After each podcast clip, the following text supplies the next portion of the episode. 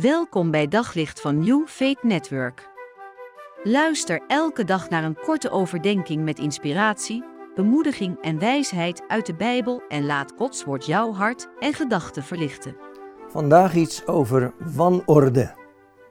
De Bijbel zegt in Efeziërs 5 vers 21: Aanvaard elkaars gezag uit eerbied voor Christus. Toen de eerste mens zondigde, begonnen eigenlijk al meteen de problemen. In Genesis 3, daar maakt de Bijbel ons duidelijk waar het fout ging.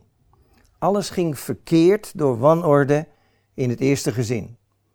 Je zou kunnen zeggen, als de slang daar naar Eva toekomt en probeert haar te verleiden om te eten van de boom van kennis van goed en kwaad, had Eva toch kunnen zeggen: belangrijke beslissingen neem ik nooit alleen.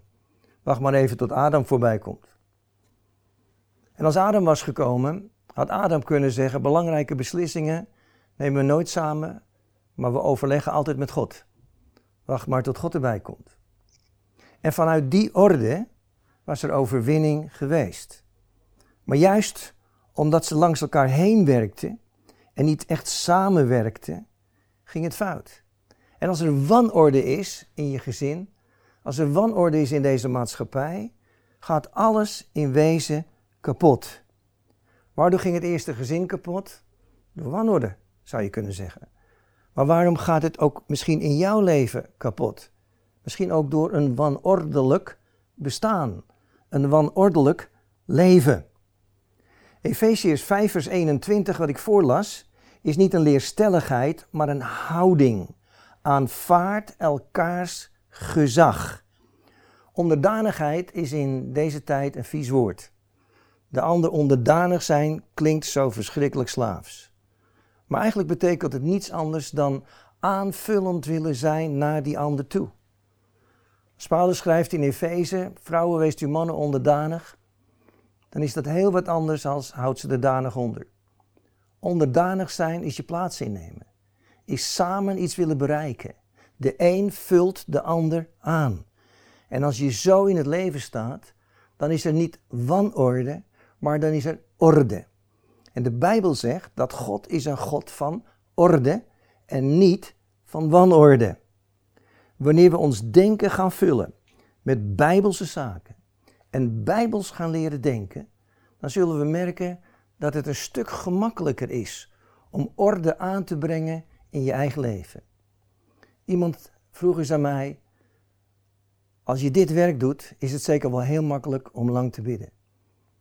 En mijn antwoord was, niemand van ons heeft veel zin om te bidden. Maar als je gedisciplineerd bezig bent, gedisciplineerd bezig bent, dan zul je merken dat discipline belangrijk is. Dat is orde aanbrengen in je leven. En vanuit die discipline, vanuit die orde, kun je dan ook anders gaan handelen.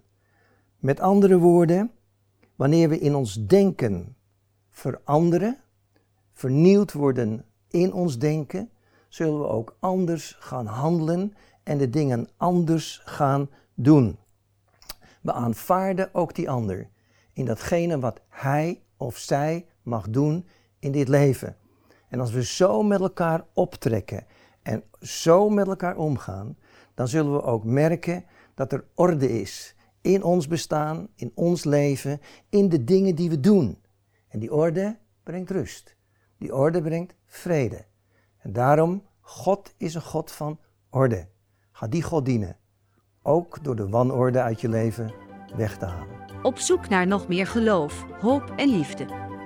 Op New Network vind je honderden christelijke films, series en programma's.